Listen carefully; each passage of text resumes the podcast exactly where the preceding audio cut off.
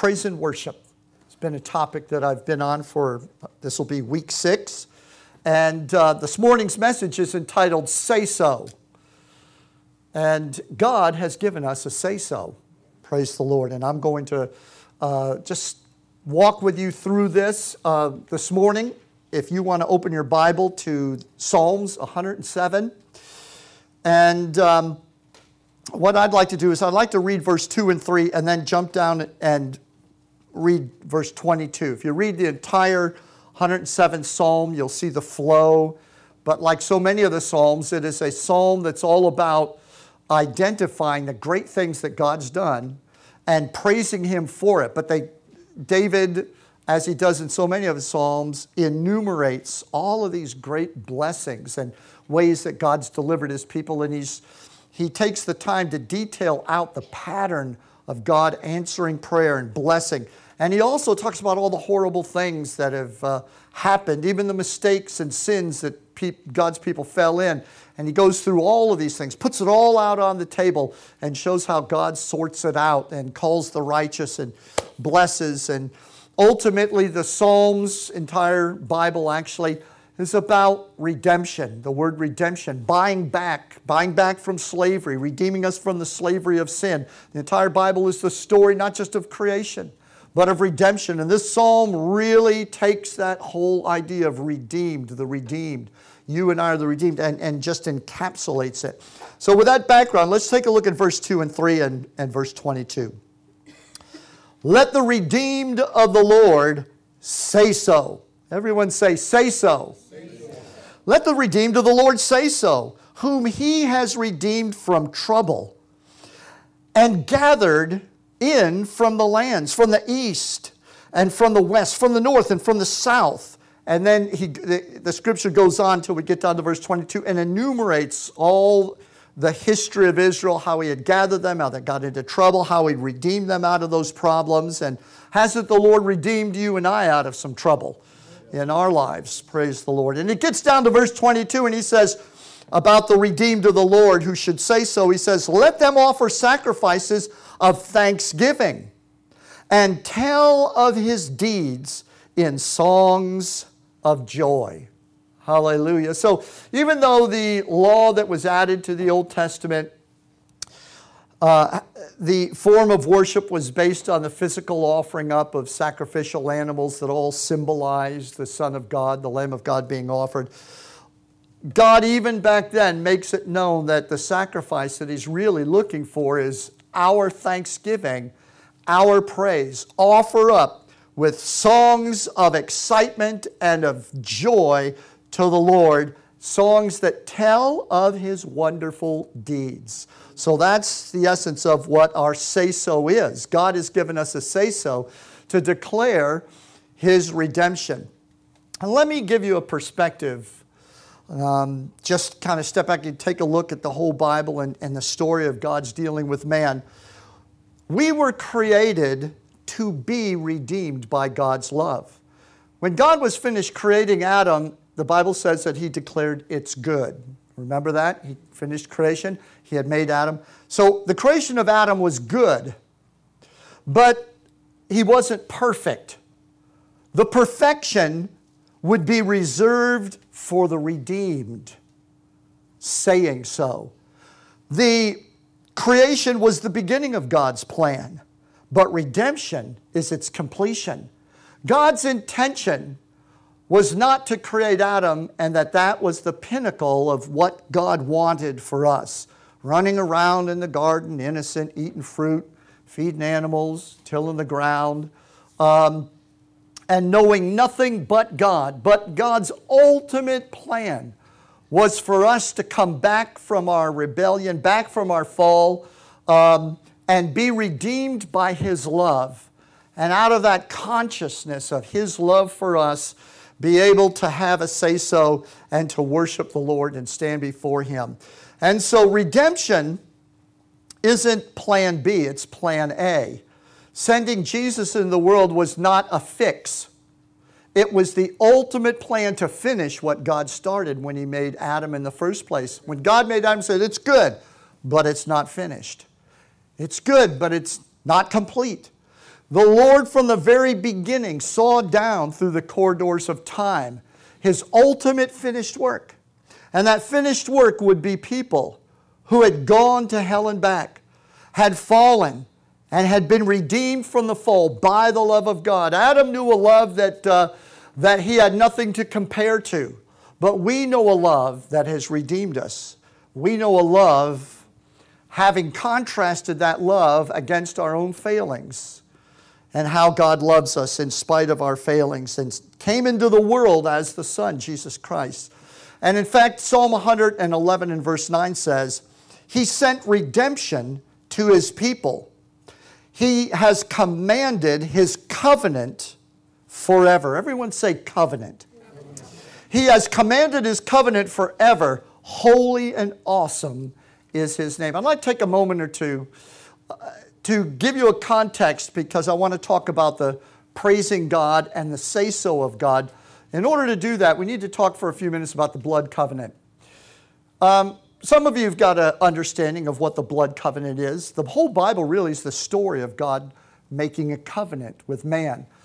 I've taught a number of series over the years, and they're available on the blood covenant what it is.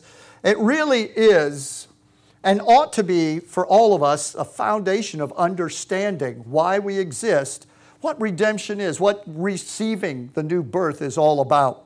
But just to give you a real fast little context, when God, after the fall of man, first set out to establish a relationship with humanity again and to engage humanity and to begin to bring us to that second step, the completion of his work, redemption, he meets a man named Abram who he changes his name to Abraham. And in Genesis chapter 15, verse, uh, and chapter 17, through those chapters, we have the story of God meeting Abraham and drawing Abraham into the blood covenant. Now, being an ancient man, Abraham understood what the blood covenant was. In, in essence, the blood covenant is two individual parties coming together in a bond that takes the two solitary individual parts and makes them half, each half of a new whole, new third being. And out of their two lives that are given together, this new being will arise. And that's what Paul was talking about in 2 Corinthians when he said that we are a new creation, a new species. And so God says to Abraham, he greets him and he says, I am your great reward. And Abraham understood God was speaking to him in covenant terms, and he said, My covenant will be with you. So Abraham's mind must have been just, just swirling within himself. God is going to make a covenant with me. How can this be? How can I covenant with the everlasting, eternal God, aware of his own sinful failings and the holy, everlasting God. How are we going to make a covenant together? But God says, prepare to make this covenant. And he instructs Abraham, and Abraham goes and gets sacrificial animals, uh, gets a heifer, for example, cleaves all of them in half, puts the two halves side by side out in this area where, this, where this covenant is going to be cut. And he's waiting for God to show up. And as he does, the Lord causes a sleep to fall on him, and he falls asleep. But when he awakes, he sees this amazing sight because men that would form a covenant would bring together a number of articles that symbolize their covenant. They'd each bring their shield or their sword. They'd each bring a contract with the terms of the covenant. They would do like the Indian blood brothers, where you make a cut and you, when you were a kid, you know, you become blood brothers. And they'd commingle blood. They'd exchange names I would take your name, you would take my name, and we'd form a new third name for this new uh, creation that was made. So, knowing that this is what the covenant was going to be, he's waiting and he wakes up, and the Bible says that Abraham saw a fire. He just saw a big flame of fire, and he saw a smoking furnace. In other words, some kind of a clay uh, vessel with smoke streaming out of it because it had fire inside of it. And he saw the two of these things passing between the pieces. So he now is a spectator of the covenant that he thought he was going to be making with God. Instead, he sees these two symbols, and they symbolize, both of them symbolize God. The fire symbolizes the eternal Father God. The Bible says our God is a consuming fire. The vessel with the fire in it symbolizes Jesus, the Son of God, God tabernacling in human flesh. And so the, the covenant that was cut that produced our salvation is not made between you and God, but it's made between God and God. And that's why it can't be broken. It is an unbreakable covenant. And when Jesus rose from the dead, let me tell you how badly the devil lost. How eternally and how completely and how totally his defeat was. When Jesus rose from the dead, all hope, all chance of ever causing that covenant to not finally be ratified was lost. Because when Jesus rises from the dead, it's over with. He is the fulfillment of that blood covenant. So, when the Bible says that you and I are redeemed, we are the benefactors. We are the ones who received what that covenant is all about. Well, um, our liabilities, that covenant table is spread out. Our liabilities and God's wealth get thrown on the table, and His wealth eat up our liabilities, and then there's plenty left over. And um, our weapons get put on the table, and God's weapons, the sword of the Spirit, the Word of God, and our weapons that represent our efforts. You see, when you enter into blood covenant, if Terry and I were to cut the covenant, enter into a blood covenant, his enemies not only for the rest of his life, but his children's life and their children's life become my enemies. If he gets into a battle, I come running. I grab my clan, I grab my children. If his children get attacked, we come to their defense. If I get attacked, he comes to my defense. This is why nations would enter into covenants, because the weaker nation would seek bolstering by the stronger nation. So we have equal or, or close to equal kinds of uh, covenants today business agreements, contracts, but all of it stem from the concept of the blood covenant. The blood covenant, though, is eternal and can't be broken because you give your entire life to it. You can't back out of the blood covenant because you're now only half of a being. You're not whole. That's why Jesus said, Abide in me and I in you, because the vine cannot bear fruit. Uh, the branch cannot bear fruit unless it abides in the vine. So once you're redeemed, you have all of the wealth, all of the provision, all of the, the uh, here I come, says God, when you're in trouble. Call upon me. Now, what does this have to do with praise? Well, praise is the say so of the blood covenant. Praise is the enacting, it is the applying of the benefits of the blood covenant. When you praise God, you are calling upon Him for the provisions that He has made for you as the redeemed. You see, the third party that was produced by the blood covenant is the redeemed, the new creation in Christ. Jesus, the Bible says, is the firstborn among many brethren. God Himself came to become that sacrificial lamb and create a new race, a new species. Hallelujah.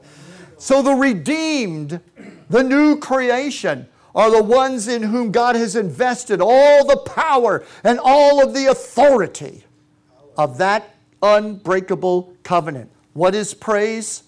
Praise is the say so. That's what the scripture says. Let the redeemed of the Lord Say so. Why is it important to say so? When you say so, when you praise God for all that He's done, you're not just saying thank you, you're not having an emotional moment. You are invoking the authority and the benefits of the blood covenant. So, praise is not a celebration of feeling, but it is an act of purpose. It's an exertion of your being, not of your emotions. In Psalm 146 and verse 2, it says, I will sing praises to my God while I have my being. The praise doesn't stream from my emotions, it doesn't stream from my attitude, it streams from my existence.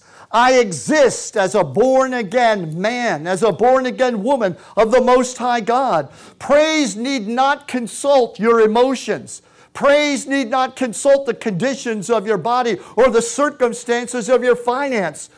What praise consults is the blood covenant and the victory of that covenant. We praise God because there is no diminishing, there is no sickness, there is no fault, there is no failure, there is no going backwards in the blood covenant. It is the projection and the fulfillment of God's purpose throughout all eternity. Somebody say, Praise the Lord. We have made a terrible mistake by making praise an expression of feeling. Yes, we should praise God with our feelings. But we don't praise God because of our feelings. That's what humans do. And they do a great song. If you love music like I do, I just love all kinds of songs and everything. But I've noticed that out in the world, if they're happy, my goodness. They, they've created how many wonderful, awesome songs have been written because people were happy and they felt wonderful. Remember that little dude back in the 70s, Leo Sayer? he did that song, I Feel Like Dancing, and he kind of prance around and dance. It was a really happy song. And so, you know, when people are happy, they sing those happy tunes and everything. But you, you take the circumstances and change them, let some catastrophe, let some trouble come, let darkness roll in, and the, the song totally changes. Then you've got Gilbert O'Sullivan singing Alone Again, naturally.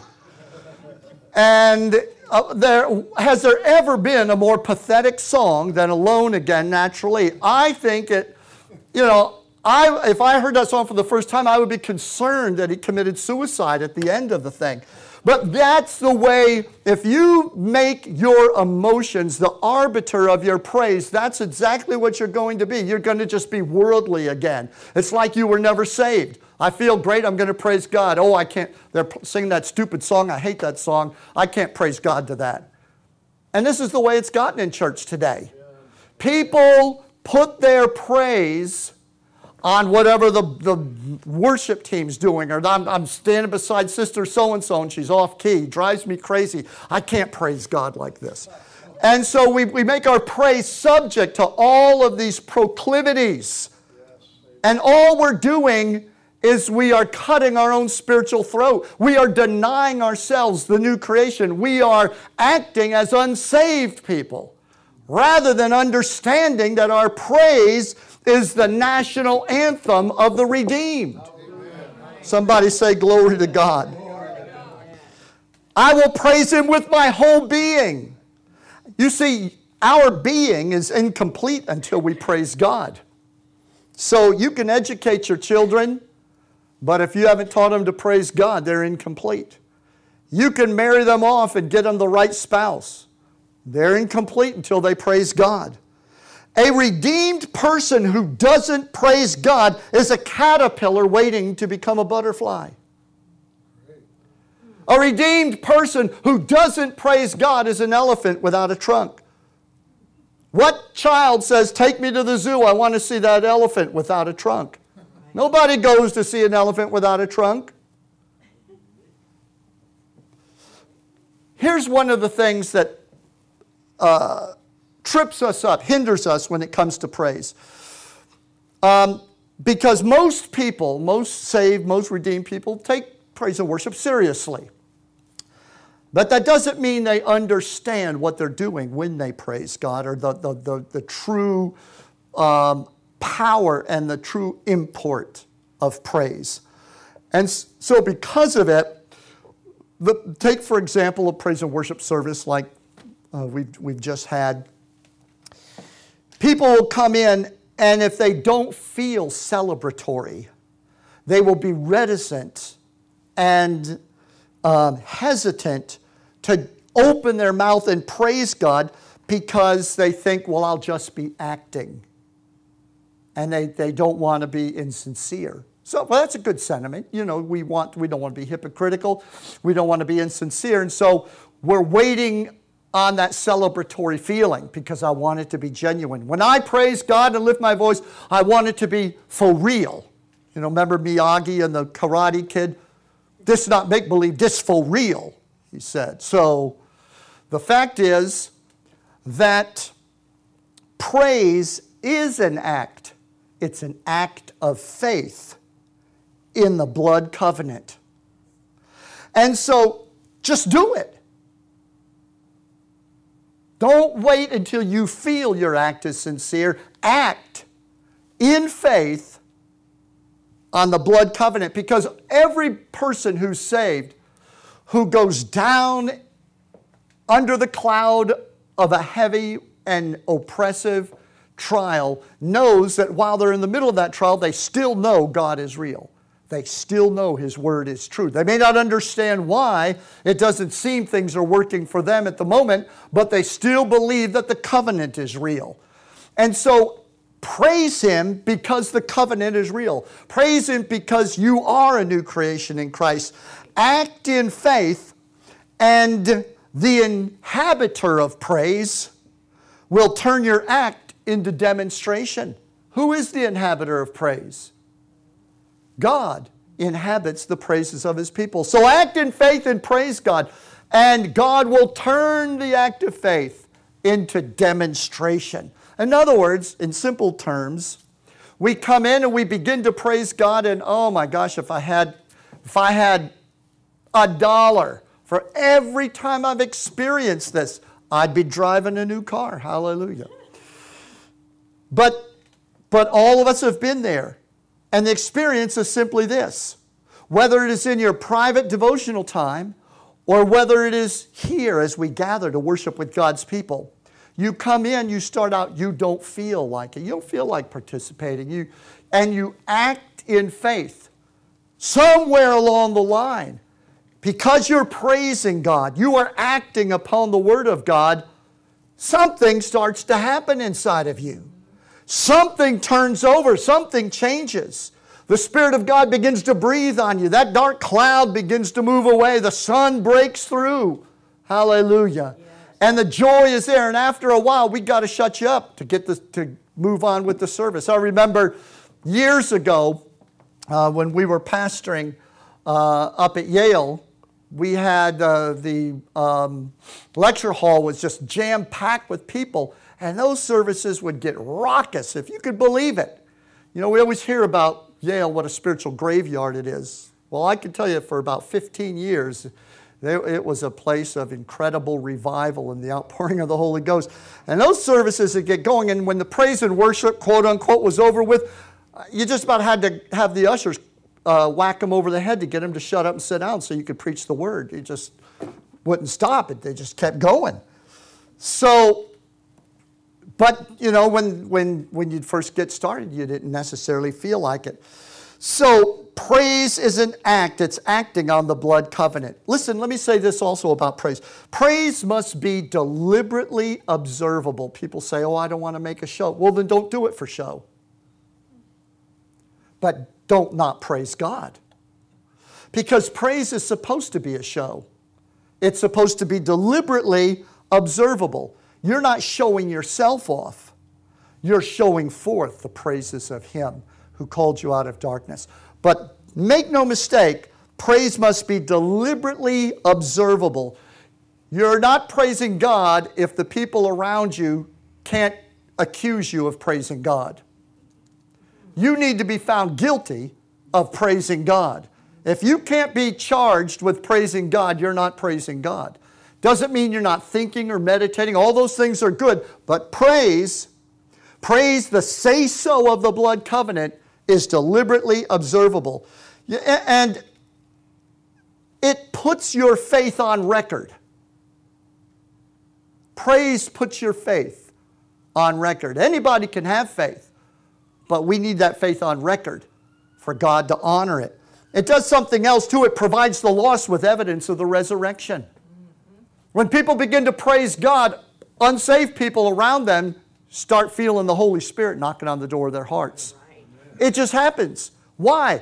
It's proof that it is the say so of the new creation. When you are in praise, something spiritual is going on. It's not just you praising God, but something is happening in the heavenly. Something's happening in the realm around you. You get a bunch of believers go down Clearwater Beach out in a park somewhere and begin to worship and praise the Lord.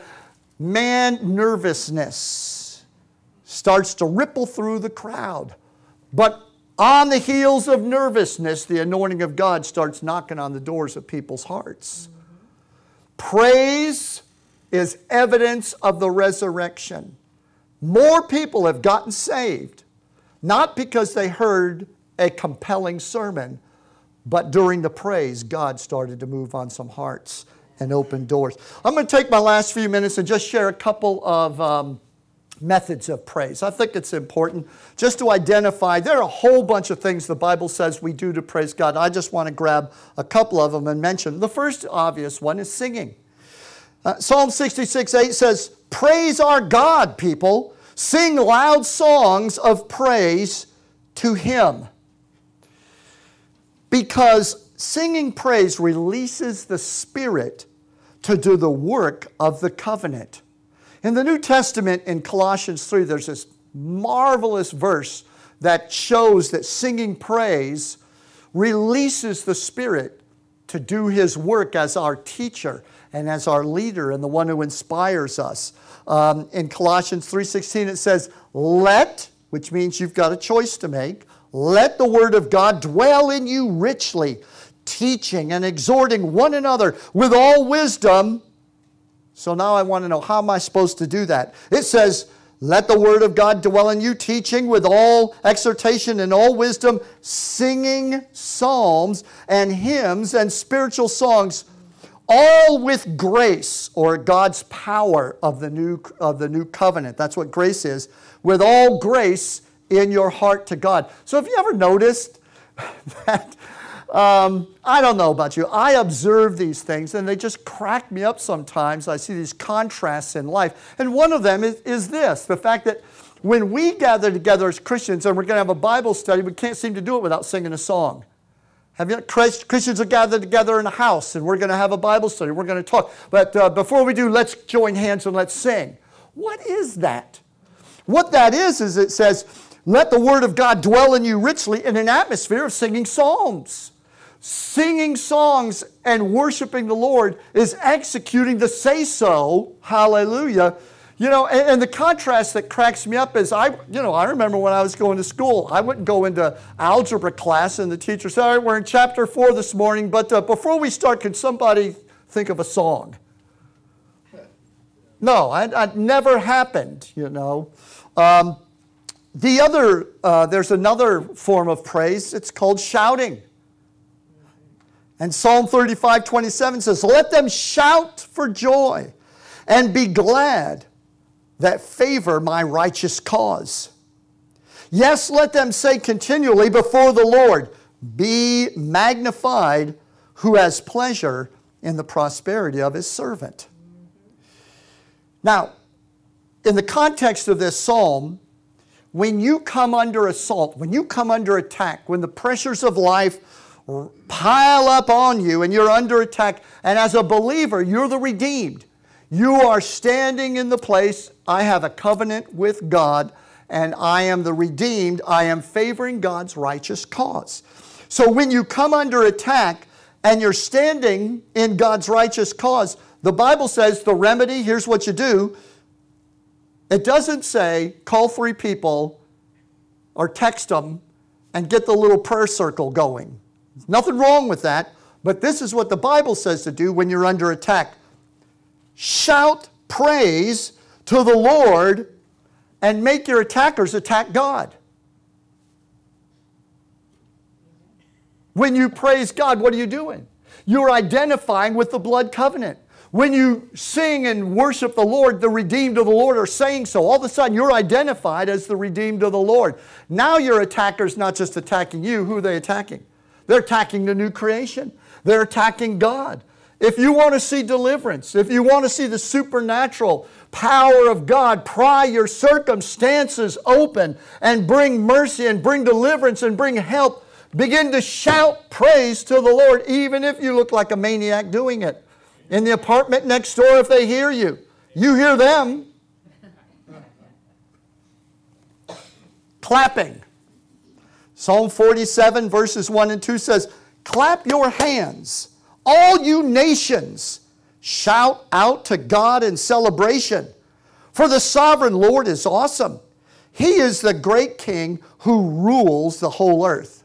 Now, this is, this is a powerful, um, again, expression of the blood covenant. Clap your hands. Clapping unto the Lord demonstrates approval and appreciation. That's what clapping does. It gestures approval, it gestures appreciation. Our approval and our appreciation for the Lord is supposed to be demonstrated before the whole world. It's not supposed to be cloistered away in some secret little dark religious corner. We ought to be clap, the Bible says, clap unto the Lord, all you nations in celebration. There's, there is one of the great keys to evangelism is praise. Jesus said, If I be lifted up, I'll draw. You can knock yourself out all day long trying to argue with people about why they need to get saved. But unless the Father draws them, they're not going to come to Jesus. How are they going to draw? God wants to crank the flag of the redeemed up that flagpole. And guess what? That's you, my friend. You are the flag of the redeemed. He wants to run you up that pole. That happens when you praise God. When you clap your hands, all you nations. When you worship God, the Lord runs you up the pole. There you are flapping. And your flesh is, might not like it because you look foolish. You're going to have a problem going up that pole if, you, if it's all about being cool for you. So you're, you are, if you're going to praise God, you are going to come into conflict with your need to be cool. Something's got to give. But if you want Jesus glorified, clap your hands Amen. and watch the nations come to Jesus. Dancing. We don't do a whole lot of that around here. I was thinking about when the last time we used to do dancing, and I realized we were younger. I don't know if that has anything to do with it, but we used to call it Sunday morning Jesus size. And man, those services, and it wasn't ballroom dancing, I would have to say. Uh, it was, some of it could have been referred to as uh, spasms. Uh, of some kind. There was definitely no choreographer involved, but a lot of joy, a lot of power going on. Dancing, listen to this Psalm 149, 149, verse 3 says, Let them praise his name with dancing. Let them sing praises to him to the accompaniment of the tambourine and the harp.